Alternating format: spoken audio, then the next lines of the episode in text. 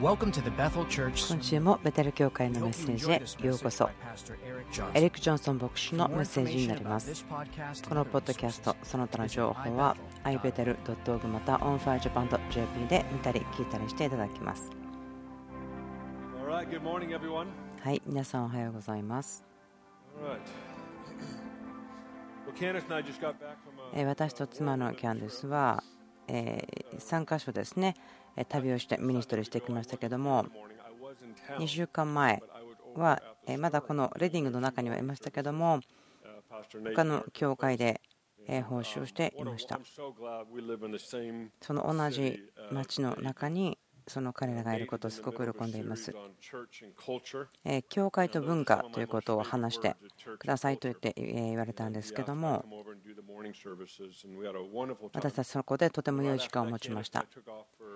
そしてそこからは私とキャンディスが3羽の鳥を1つの石で撃ち落とすというようなことをしてきました。こうも言いましょうか3羽の鳥を1つの銃弾で撃ったと。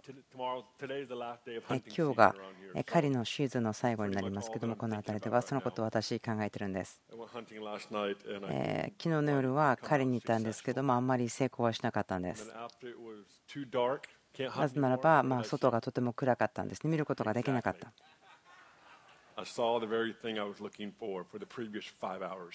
その前の5時間には自分が見たかったものを見たんですけれどもと、はい、では話を元に戻してその3つの町に1つの旅で行ってくることになりましたけども。デトロイトにも来ました。デトロイトから来た方はいますか？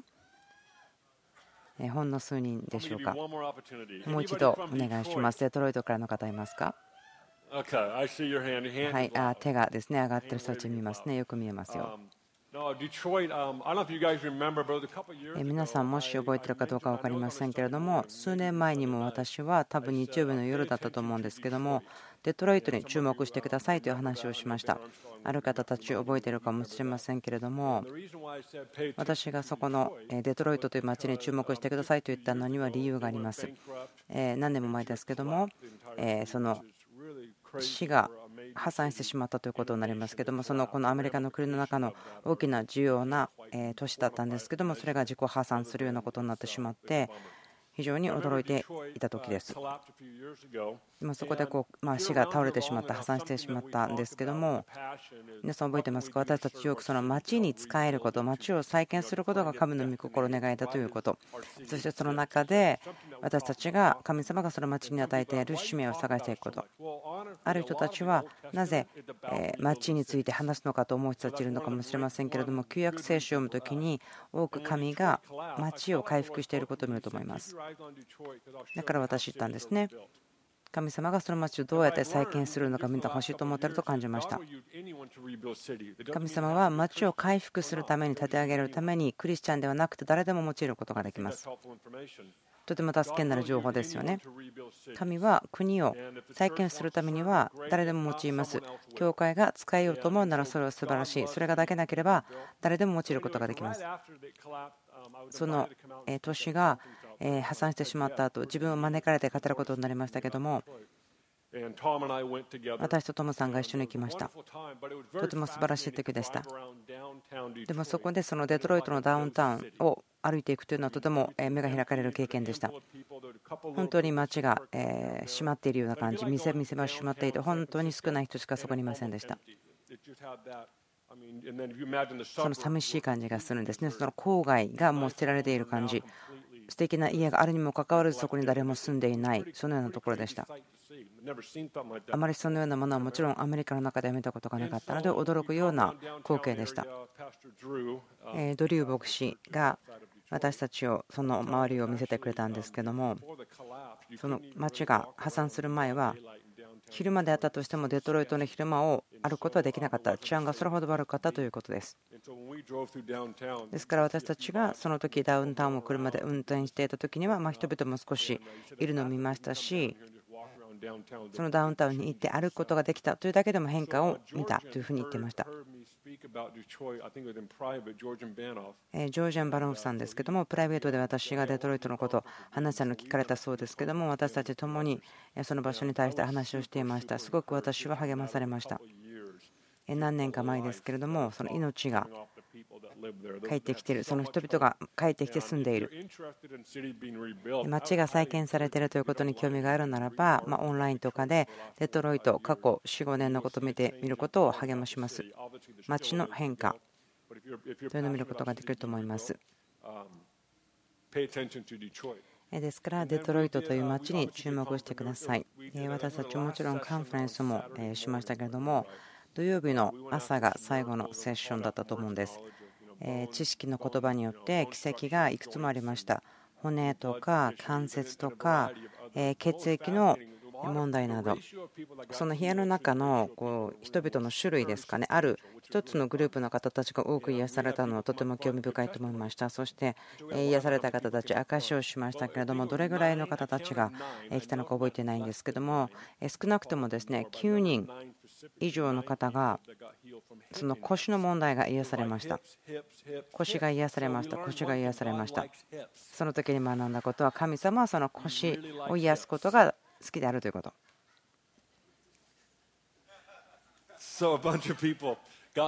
たくさんの人たちがその日は腰の問題が癒されました。ある若い男性少年ですけども糖尿病、その血液の状態に問題があるという方が癒されましたけども、多くの場合は後でテストしないとまだ分からないと、でもその少年ですけども、前に出てきて、こう証しをしました、私は糖尿病があって、祈ってもらったら、なんか違ってきたのを感じました、多分血糖値が下がってるから、エナジーもこう低かったと思うんですけど、何かこう、エナジーが立ち上がってくる、満ちてくる、それを感じます。というふうに証しをしました。で、私は、じゃあ一日中一を見ていてくださいねと言ったんですけども、で彼が前のステージから去っていって、で私またその人々にその証を聞いていたんですけどもその腰癒されました腰が癒されました腰が癒されました。でもそのことをしている時にその先ほどの13歳の少年がですね帰ってきたんですね。もう証ししたのでなんで帰ってきたなと思ったんですけども聞いたんです。どうしたんですか？って言ったらその少年は僕の足がまっすぐになってると言ったんですね。で彼はその糖尿病のためその血液の状態のために祈ってもらったんですけども彼が祈ってもらって証しをして自分の椅子に戻る時に足が戻ったというんです。その本当にこうカニの足のようになってたわけではないけれども明らかに分かるぐらいに曲がってはいたそれが生まれつきにそうであったというでもその歩いて椅子に戻っていったら足がまっすぐになってたのでまた帰ってきたと。誰も彼のそのことのためには祈ってなかったんですけどもということでとてもワクワクします。ですから10分間彼はですねずっと歩いて足を見ていたんですね。じっと足を見つめながら歩いていました。前から後ろへ前から後ろへうろうろしながらですね足をじっと見つめていたと。素晴らしい証です戻る途中で足が癒されたということです。私ももちろんそのようなことがあればミニストリータイム中ずっと足をじっと見てるでしょう。その後にアトランタに行きました。ベテルアトランタに行きました。素晴らしいところです。皆さんがよろしくと言っていました。今8年経っています。素晴らしいところです。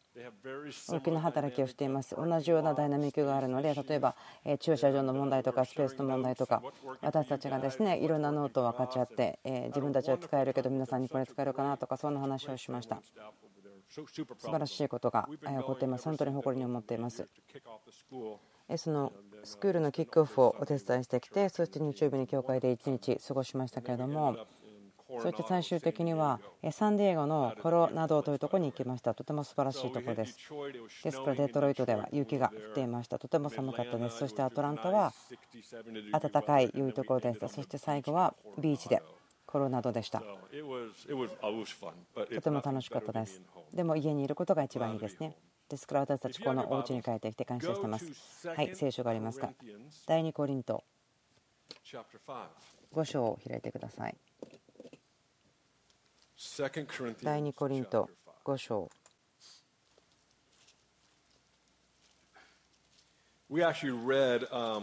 私たちはすでにこの聖書活の一部です。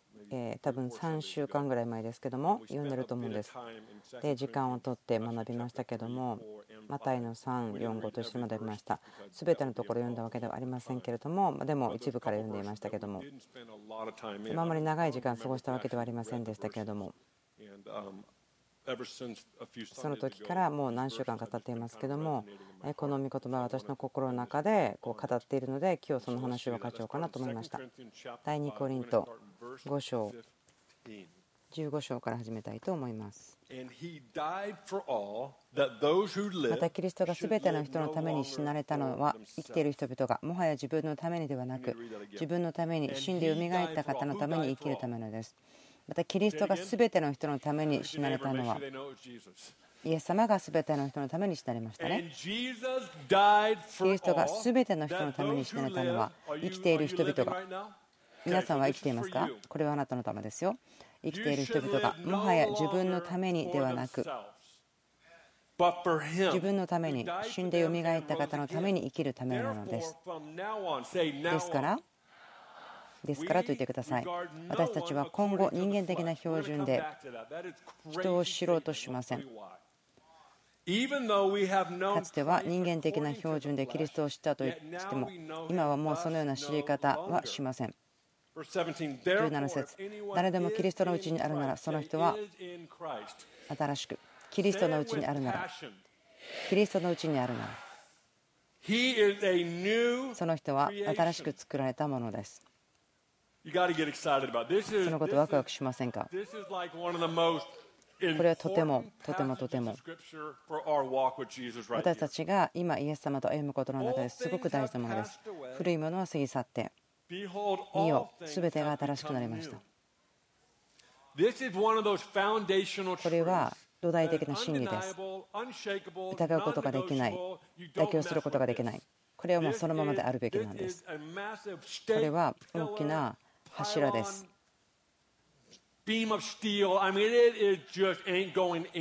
これは絶対動かないもの、変わらないものです。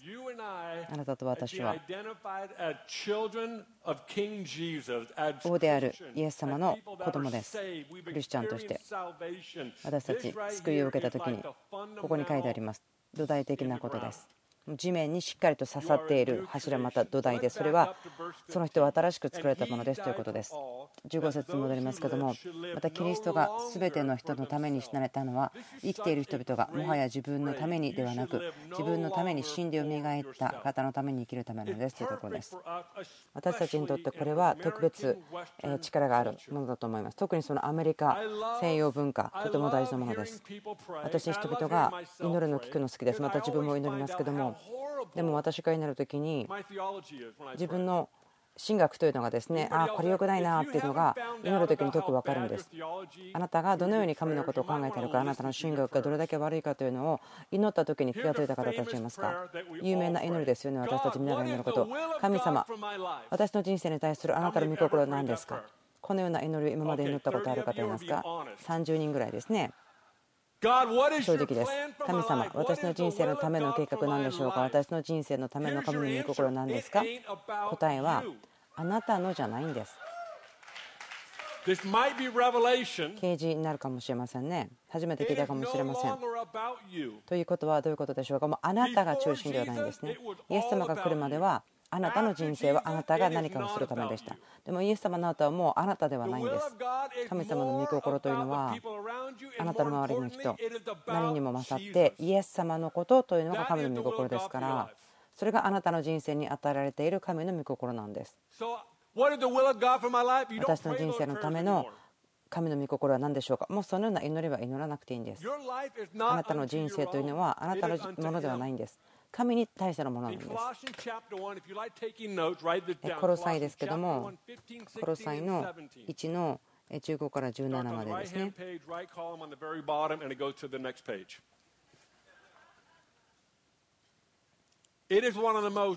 これはとても興味深いですけれども、そんなにコンプレックスではないんですけれども、でもお互いがすごくつながり合っているところです。この3節こう言っています。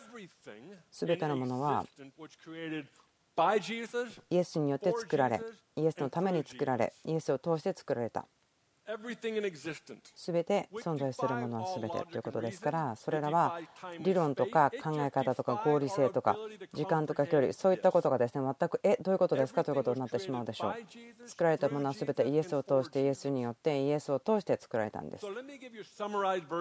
私の言葉で言いますけれども、すべてのもの、存在するものはあなたがどのように解釈してスライスしてもでもその中心にあるものはイエス・キリストなんです。あなたは神によって作られ神のために作られ神を通して作られました。そこから逃げることは何もできません。イエス様が中心であって全て存在するものの核となるところなんですあなたは誰のために生きてるんですか？イエス・キリストのためにです。ですからあなたはあなた自身のためには生きないんです。あなたはイエス・キリストのために生きているんです。受け入れるのが難しい考え方ですけどもでも進んでいきましょう。もはや自分のためにではなく自分のために死んで蘇った方のために生きるためなのです。ですから私たちは今後とありますけども私たちは今後というですねこのこれから先は今からはという言葉皆さんどう思いますか？私はこういうことを覚えています。私が小さな時にすごくですねやってはいけないことをしてしまった時にお母さんがこう言うんです。皆さんはどうですか？覚えてませんか？そのディズニーランドとかモールとかすごくごちゃごちゃ混んでるところですね。でもあなたはやっていけないことをやった時にですねそのあなたのお母さんの声がするんです。そしてこう言うんです。エリック・ブライアン・ジョンソンそのように私はお母さんから注意されましたけどもでそれを聞いた時にあなんか本当にやっちゃいけないことやっちゃったんだなと思うんです。でそして直されてですね息子あなた気がついた？もうこれからはそのことやってはいけないですよと言われるんです。そこで感じる強調がそこなんです。これからは。今後ということです。もう今後はそれをしないというような強調です。これからはということですけども。パウロが情熱を持ってそのように話しました。パウロはその父や母のように権威を持って強制をしたり教えたりしていました。ですからすごくはっきりこれからの地にはそうではならないというふうに語ってたと思います。彼はこう言いました。私たちは今後人間的な標準で人を知ろうとはしませんとあります。これはほとんど不可能に見えるようなすごくおかしいことだなと思うんですけどもこの町の中ですけどもある場所ですね。その信号とかあるところに行くと自分がどれだけ人々をその自分の肉で見るその人間の基準で見ているかというのが分かります。この地元に住んでいる方はですね私と話分かると思うんですけれどもそのある交通状況があるところにおいてはもう肉ばっかりっていう感じがするんですね。私を追い越していったりまたその空港の近くでいろいろな状況がありますけどもすごくはっきり分かるんですね。また人々もそういう態度をとってること自分もそういう態度をとってることが分かります。ですからそのような状況の中で私たちは人々を私たちが見てるように判断します。人間的な視野で判断します。親切な人またはその一般的に考えてあこの人すごく好きになるのに簡単だなと思う方いると思うんですけどもそんなにいっぱいいっぱい話さなくてもあなたがいい人だなというのは分かりますよという方たちいると思うんです。まあ皆さん私のことそう思ってると思うんですけれどもこれはですね冗談ですけども。私たち人生の中ではもちろんその簡単に好きになることができる人たちいます。あなたのことそんなに知らないけどあなたは素晴らしいと思いますという人たちがいますでもそうじゃない方たちもいますね。反対のような方たちです。誰かと会ってすごく本当にあまりこういい人たちではなくて、ま難しい方たち、まクリスチャンがあまり使わない言葉ですけども変な人たちとか良くない方たちと思うような人たちその方たちと時間を過ごすのは大変だなと思うんですけどここでパウロが言ってるのはあなたたちはこれからは人間的な標準であなた自身が見たように人を判断してはいけませんよと言ってるんです。これがどのように自分にとって可能かは分かりませんけども、もうそうしなさいというふうに言われています。どういうことでしょうか？この際の一章、27節あなたの中のキリストが栄光の望みであるとあります。そして2章に行って次の3章ですけども3章の11そこにはギリシア人とユダヤ人割礼の有無未開人スクテア人奴隷と自由人というような区別はありません。キリストが全てであり全てのうちにおられるのですとあります。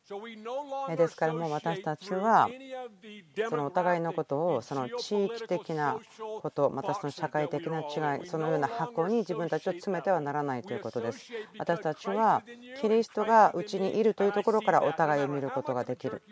あなたがどんなに悪人であったとしてもキリストが中にいることを私を見てますというふうに言うんです。ですから今からはもしあなたが人生で何か自分することが必要ですと思っているならばこれをするために人生を上げてみてくださいあなたはすごく忙しくなりますよこのことをキリスト抜きでやるとするならばもう山に住んで人と会わないことしかないでしょう私は人が大好きですこの世というのは素晴らしい場所ですこの世と関わることをすればもちろんこの肉というのは見えますけどもでもパウルはしっかり線を引いてますよ。私このことはっきり言いたいんですけども今後これからはあなたも人間的な標準で人を見てはならない。これはとても高いスタンダードだと思いますけれどもかつては人間的な標準でその肉によって肉に従ってキリストを知っていたとありますけどもどういうことでしょうか？このここでパウロが話している人々は人間的な基準によってキリストを知っている人たちです。想像してみてください。あ自分はあそこで群衆にいたんですよ。イエスに従ってた群衆の中の一人ですよ。3日間全然説教をやめなかったあの時です。そして私たちは食事もできなかったんです。ベッドのことも気にしなくてまたスケジュールのことも考えなくて。もう自分は完全に引きつけられてしまったので私は本当にイエスでいっぱいになってしまいました。想像してみてください。そこにいてあなたがどこかで家庭集会みたいなところに行ってイエス様が話している御言葉のことを語っていた。そしたら何か急に上から埃が起こってきて大きな塊がちょっと起こってきてはっと思って上を見たら天井が壊れていてでもそれは家の中だけど天井が屋根が壊れたんです。何これ？と思ったらですね中部の人が天井から降ろされてきてというところでしょうイエス様の目の前で。この屋根にいる人たちはこういうんですね。この人は歩けないんです。歩くことができないから。そして人々がいっぱいいるから入れなかったから。ベストな方法は屋根を壊すことだと思ったんです。よかったでしょうでその結果がどうなるか私たち知ってますよね。想像してください。そのイエス様を人間的な基準で知るということ神様の全てであるイエス様を体験するということ。とても良いと思うんですね。考えてください。その魚が増えることを見た。人たちのこと。ボートに乗っていてこっちでは取れなかったから反対に動かしたら取れる。いつものやり方では全然取れなかったけども30センチぐらい反対の方向で取ったらもう船が沈みそうに入った。それらのことを自分が体験したと思ってみてください。かつては人間的な標準でキリストを知っていたとしても今はもうそのような知り方をしませんとあります。ですから誰でもキリストのうちにあるならその人は新しく作られたものです。鍵は何でしょうか？キリストのうちにあるならということですね。初めの頃にですねこの話をしましたけども、もうあなたの人生はあなたのためではないんですよ、キリストのためですよと言いました。私たちの中のある人たち、学ぶ必要があります。イエス様がもう私たちの人生のアクセサリー、付属品ではありませんということです。私たちの人生に付け足しているものではないんです。ということです。何かそのアクセサリーのように今日はイエス様が必要だからそれをつけようそうではないんです。イエス様はあなたの人生の付属品ではありません。アクセサリーではありません。あ、なんかこれ必要だと思うからここにイエス様来てもらうそうではないんです。それはもう可能なことではないんです。イエス様は全て存在するものの核の中にいます。そしてあなたはキリストの中にあるものです。イエス様はあなたの隣に立っているものでもなくてあなたの隣に座っているまたハグするものではないんです。あなたがキリストのうちにあるんです。どういうことでしょうか？私たちにはそのダイナミック性質があります。それは自分たちを中心にしてしまうこと。ですからその文化的にはその反対ですよね。その自分中心でなくなること全てのことはこう言ってますよね。あなたのため自分はどうなの？自分はどうなの？自分はどうなの？と言ってますけども。でもあなたのためではないんですキリストのためなんです。文化に対してとても反対のことです。ですからそこに葛藤があります。私たちにとってチャレンジがあるんです。自分たちに対して戦うだけではなくて、それは全く反対のことを広めている力に対しての戦いがあるからです。でもイエス様は全ての考えの中心にいます。全ての働きの中心にいます。私の人生の付け足しではなくて、私にイエス様が必要な時に私がイエス様のところに来るではなくて、私はイエス様抜きには存在しないんです。そして私はそのことによって満たされています。私とあなたはそこにいるんです。キリストにあって、キリストのうちにあるもの。キリストのうちにある。そうであるならばあなたは新しく作られたものなんです。この新しく作られたものというのはですねとても興味がある言葉です。面白い言葉ですね。新しい作られたものとあります。新しいということを考えたら何か古くなってしまうということを考えます。新しい靴買った時に履きたくないですよね。なってでしょうか？もう新しいのが良いんですね。匂いまでいい感じしませんか？また新しい車を買った時にその新しい車の匂い好きな人いますか私その子新しい車の匂い大好きなんです。誰かその新しい車の車用の香水とか作ってくれないかなと思うんですけども。車をですねカーボンシュに持っていた時に何か新しい香りつけますかって聞かれます。けど私はいや自分の新車の匂い好きだからいいですって言うんですね。新しいことという話をしました。この新しいという言葉の意味。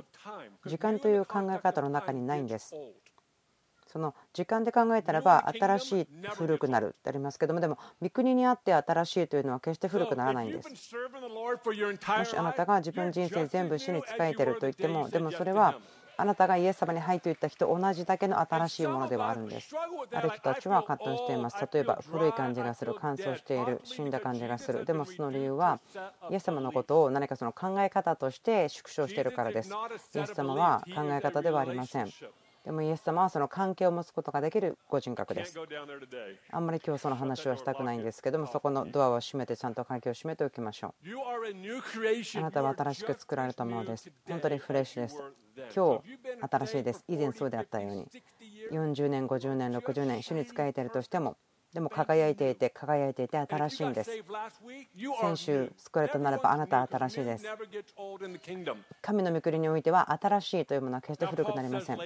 パウロが後に言ってますけども私たちの体は滅びていくけれどもでも私たちの内なる人はどんどん新しくなっていくと言っています。新しくされている。毎日毎日新しくされているとありますから。その新しく作られたということで葛藤する時があります。しあなたは私の人生の主です。あ私は新しくなりました。でもそうなると私たちはパーフェクトなことを期待してしまうんです。ね別にそれ自体では悪くないんですよ。でもそこに何かが起こるんです。ですからあれ？変わんなかったのかな？なんかイエス様にイエスと言った時に全部変わったと思ったんだけどそうではなかった。正しい祈りをしなかったのか。そして何かそのまた何をするのが必要なんですかと思ってしまう。新しく作られたものになるには何をしたらいいんですかと思ってしまうでも何もしなくていいんです。私たちが新しい人とされるためにできる行いは何もありません。なぜならばもう自分たちが中心ではなくてイエス・キリストが中心イエス・キリストのためなんですですから私たちはこのようにですね何かこう足りなかったんじゃないかなと思ってしまうんです。何か他のことをすればいいのかあれをすればいいのか。パウロはすごく面白いことをこのことに対して語っていると思いますけども立法と恵みの話をよくします。立法と恵みではなくて恵みと死なんですけどもその罪の話ですけどもパウロをこう言ってますね。イエス・キリストと関係を持てないならばだったら立法に従いなさい。それが最低限です。これができないならば、じゃあ少なくともこっちをしなさいという方面白いと思うんです。立法ということは良いんです。とてもシンプルな教えのセットで始まりました。殺してはならない、盗んではならない、監視してはならない、とてもシンプルでした。とても良いことですね、もともとは。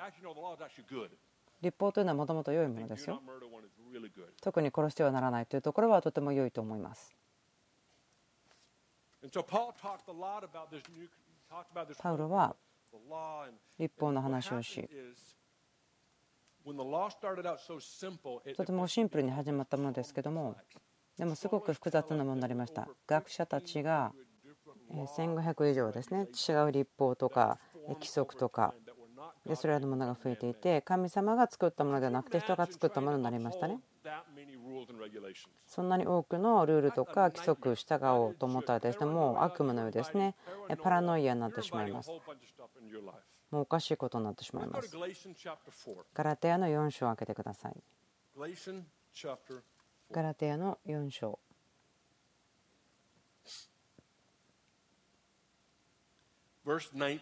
19節私の子供たちよあなた方のうちにキリストが形作られるまで私は再びあなた方のために生みの苦しみをしていますとても驚くべきことが書いてありますけどもあなたは新しく作られたものですキリストがあなたのうちに形作られていると言っていますイザヤ書でイザヤはこう言っていますけどもあなたが陶器師で私はその土ですと言っています覚えていますかこれ素晴らしいんですけどもその陶器師の方たちの仕事を見たことありますか？土を使って働くところですけどすごく力強く激しいですね。何かこう指摘であって静かな BGM がかかっていてスムーズでとかそうではないですね。とても力強い仕事です。リバベルにはですね陶器師の方がいました。ですからいろいろなものを売っていました作っていました。ですから私たちも中学生の時ですけども学校でフィールドトリップで行きましたその後ろの部屋に行ったんですけどもそこでろくろがあったり大きなクレーがあったり土があったりですね。その重い土ですよね。しっとりしてる土見せてくれまして。彼がそこで知ってることは塊を取ってそのろくろの上にパーンとこう置くんですけどもそのようにこう優しくではなくてバンと怒られてるような感じがする神様あなたのことを愛してます。バーンあなたがろくろの上に置かれてしまう。次に起こることはろくろが回り始める。すごい勢いであなたは自分がどっちにいるのかもわからないしぐるぐる回されてしまってもう人生が全然どうなってるのかもわからない。でもあなたはそのようにデザインされているのです。あなたが土であって神様が陶器師です。あなたがもうやめたいと思ったらですねまず最初にやめることは文句を言うことですよ。神様はご自身をあなたのうちに形作っています。あなたを形作っています。神様が目的したように、デザインしたように作られています。あなたがすごい勢いでバンと陶器師のろくろの上に置かれたら良いサインです。ある方たちはですね今気がついたかもしれません。あ今じゃあ自分はろくろの上にいるんだ。じゃあその人たちは安心してください。でもしっかりしてください。これからろくろが回り始めますよ。ろくろが回り始めたら水をかけて何か柔らかくされたりですね。いろんなことがするかもしれません足りなくなったらまた土が足されるかもしれません。YouTube とかでですねそのような映像を見ることができるかもしれません。勉強になりますけどもあまり楽しくないかもしれません。他の人の人生があこの人たち今人生でもまれてるなと思うのはあるかもしれませんけどもあ神様どうぞその方たちに素晴らしい働きしてくださいと思うかもしれませんけどもでも自分たちがその土になっている時はああもう大変です。なんでこんなこと起こっちゃったんだろうと思うんです。もう悪魔よ立ち去れと私たち言うかもしれません。そうです。でも神様があなたの中に何かを形作っているんです。あなたは新しく作られたものですから。あなたはいつも新しくあっていつもあなたを形作っている。神様である遠く師があなたの人生に対して働いている。そのぐるぐる回っていることはですねその素晴らしい形を作ってくださるためです。でその後は何でしょうか？炎がやってきます。これが一番大変なところですよ火をつける前に火をつけられる前に釉薬がかけられます。興味深いんですけどもその釉薬というのはどのようなものだかよくわからないけれどもただ私が分かるのはその液体であるということです。そしてその後に神様あなたを炎の中に入れる。なぜ炎なんでしょうか？神様は見たいんです。あなたが同じ形でいるのか炎の中を通っている時にもあなたが同じ形しているのかどうだか神様見たいんです。あなたが同じ形でとどまれなければあなたはまた同じプロセスをもう一度通るでしょう。あなたが鉢として作られているならば鉢としてとどまってください。あなたがお皿として作られたならばフラットでいてください。曲がらないでください。それはあなたのデザインではありませんよ。その炎の中を通ることができればそこをくぐり抜けることができればそのシーズン瞬間それが何だとしてもあなたは素晴らしい形で炎が出てきます。あなたは美しくパーフェクトで使命とともにあなたが存在している理由がそこにあることになりますでもそれは炎を通るまではそこに明らかにされません。私たちの多くはですねあその神様が陶器師ということを好きです。私もそして感謝してますと言うんですけどもその大変なプロセスはスキップして一番出来上がりのとこだけいけませんかと言うんですけどそんなことはありえないんですね。そのようには機能しないんです。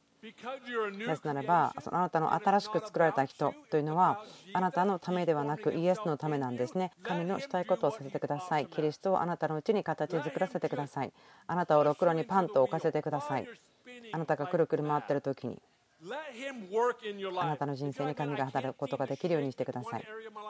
なぜか自分の人生ではこんなところ同じことを繰り返しているんだというならばもしかしたらあなたはそこで炎の中で同じ形を保てなかったのかもしれませんね。あなたを励ましたいんです。あなたは新しく作られたものですよ。あなたは今日新しいんです。あなたがイエス様にはいと言った人同じ新しさがあります。でもあなたは炎の中を通る必要があります。通り抜けてください。私は最近素晴らしい証聞きました。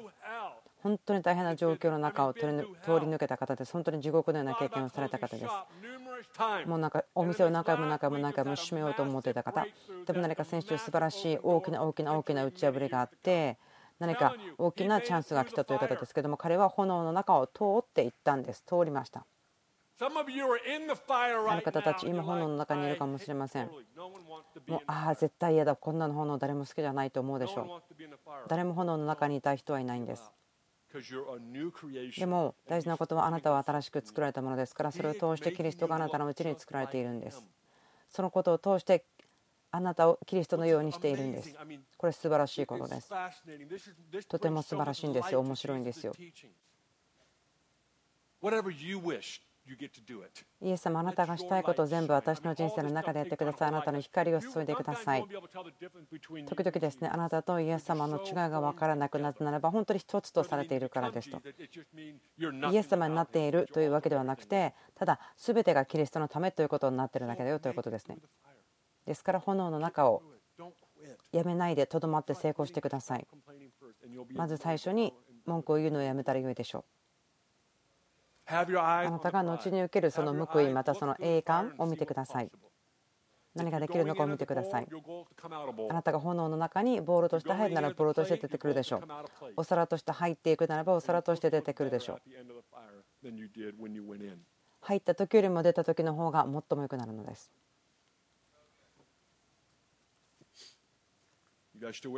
また大丈夫でしょうか？ガラテヤの5章。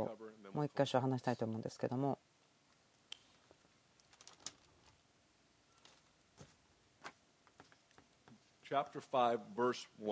5章の1節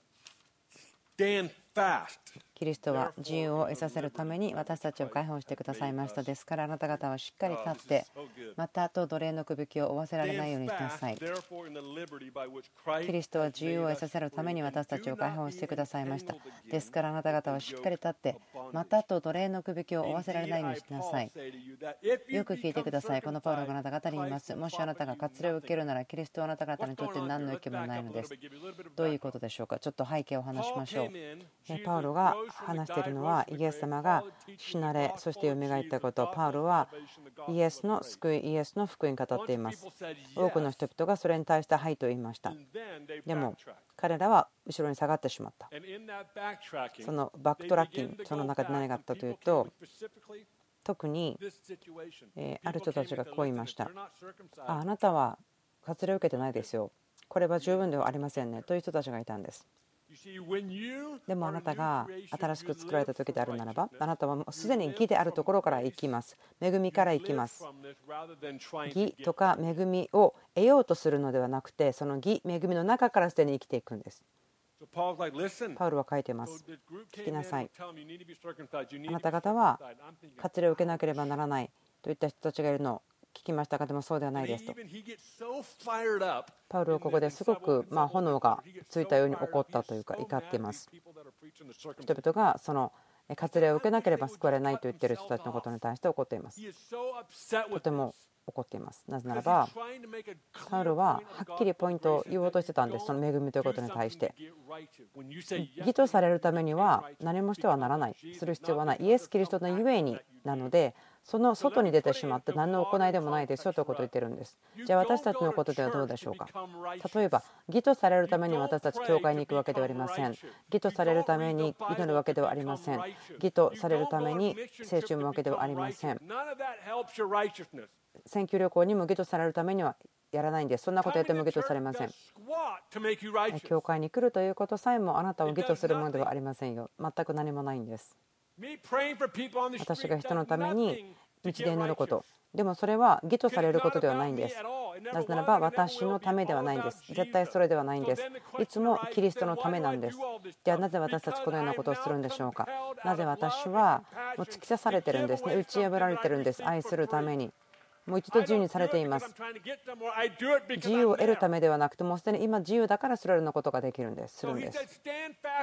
パウロは言っています。しっかり立って、キリストがくださった自由の中に立ちなさいと言っています。何かを得るために頑張っているそうではない。多くの人々は私に聞きました。義とされているからそれをするということと、義とされるために頑張ってしまう。その違いが分かりませんという多くの人がいますけれども、私はこう言います。その違いははっきりあります。ですから、頑張ってしまうことと熱心であるということは違います。大きな違いがあります。同じように見えますけども、でも全然違います。自分が義人であるというところから生きているのか、またはその義とされるために頑張ってしまっているのか、頑張ってしまっているんだったら、あなたがもうすでに持っているところに熱心になってみてください。もしイエス様が考え方になってしまっているならばあなたは自分で義を得ようとしているんです。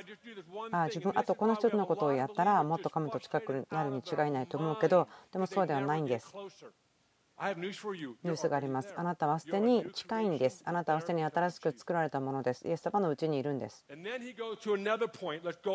のポイントに行きますけれども、13節です。5章の13節兄弟たち、あなた方は自由を与えられるために召されたのです。ただその自由を肉の働き機会としないで愛を持って互いに使いなさい。イエス様は基準を高くしましたね。分かりますか？覚えてますか ?1500 のルールとか規則大変です。手を洗ってこのような方法で洗ってそしてこのような祈りをしなければならない。もうこれに触れてはならないと。本当にもう普通ではないようなルール規則がたくさんありました。でもイエス様が全部それをですね変えてもっと高くしました。一度奴隷であった人それが霊であっても自然であってもですけれどもその人たちが自由の中を歩む時2つの道があるそうです。その牢屋の中に入っていて動けないまたは人々がこれをしなさいというその立法はあなたにはなくなった。あなたのしたいことを全てすることができる。イエス様はそう言いました。あなたがイエス様によって順位されました。でもあなたがその自由をですね間違って管理する時にその自由をあなたに益を与えるために使ってしまう。イエス様が言ったことを覚えてますか？誰かが1マイル一緒に歩きなさいと言ったら2マイル売れてくださいと。立法というのは良い人になるだけではなくてこれだけやればいいんだよと言ってるんです。イエス様が言われたことはあなたにもっとやってほしいですと。その義と豊かさのところから始めて立法があなたにここまでやればいいよという以上のことをやってほしいんですよと言っています誰か上着が必要な人がいるならばその上下セットで上げてください。右の頬を誰か叩いてきたら左を向けてください。自由。束縛されてないということ。新しく作られたものとして。その自由というのは目的があります。それはお互いを愛すること。あなたのうちにいるイエス様、そのようなことをすることができます。立法は以前はそれには許可を与えることはできませんでした。ですから私たちが喜びに満たされ、豊かに与え、義なる人々であるはずです。なぜならば私たちはキリストのうちにあるものとされたからです。私たちはケチであったり、また何かそのこだわっていたり、高慢であったり、自分を守る、それは私たちのアイデンティティではありません。私たちはこの自由を人をを愛し使えるために使うものです。それが新しく作られたものだということの実です。それが結果です。王であるイエス様に「はい」といったことの結果はそれなんです。私たちは義であることの中を歩み続けていきます。私たちは自分たちの何か人生の全ての部分に対して成功をもたらすことができます。キリストが私の存在の中心だからです。私たちはそのようなものですそれがあなたのアイデンティティです。私は新しく作られたものだということすごく重要です。キリストの義です。キリストが私のうちで作られています。何回かろくろの上に置かれそして炎を通りました。私は炎の中を通り抜け私は美しいボールです。あなたが人生で見たことがないように美しいものです。私は使命があります。私の人生をしっかりと進んでいくことができます。それがあなたです。それが私たちです私たちは新しく作られたものです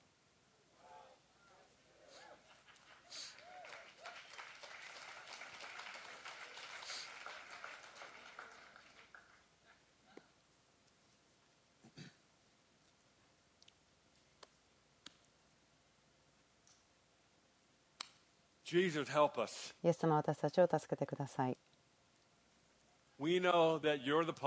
あなたが陶器であることを知っています。そして私たちが土であることも知っています。気がつきませんでした。あなたが私たちをろくろにバーンと乗せていたことを知りませんでした。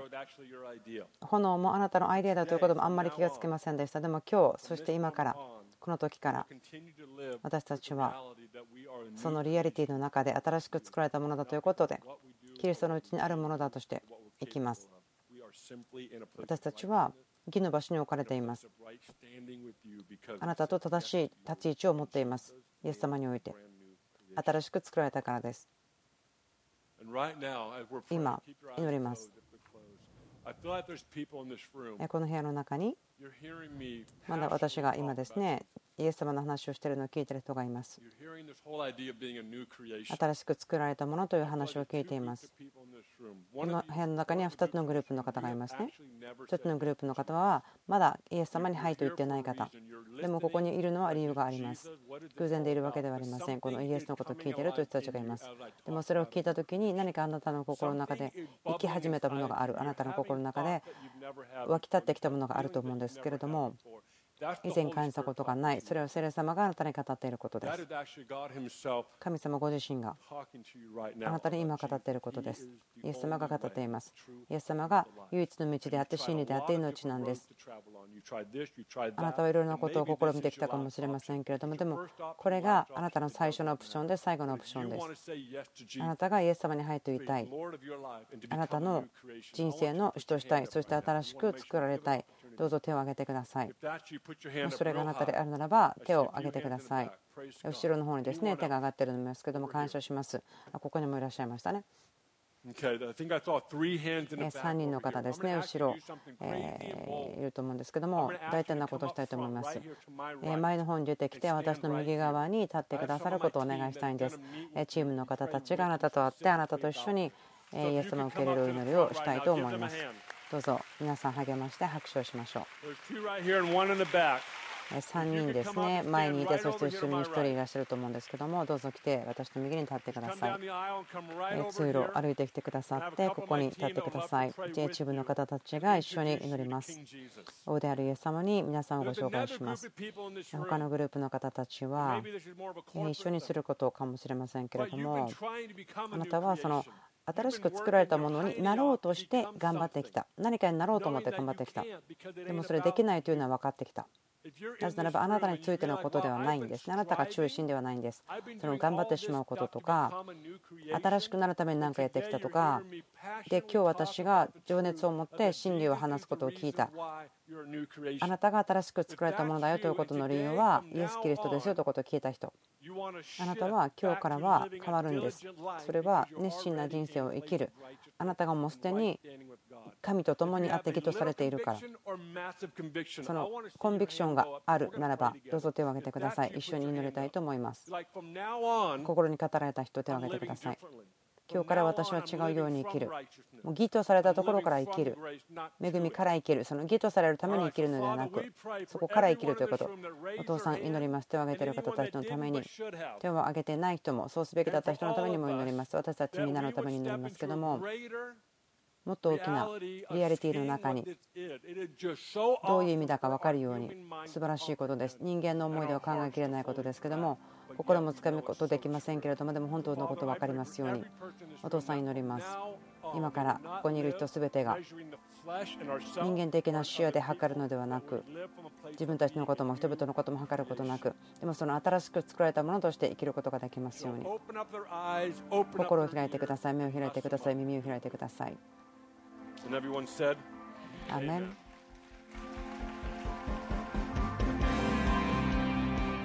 Thanks for listening to the Sermon of the Week. 今週もベテル教会のメッセージを聞いてくださってありがとうございます Visit podcasts ポッドキャスト ibs.org また onfirejapan.jp で見たり聞いたりしていただけます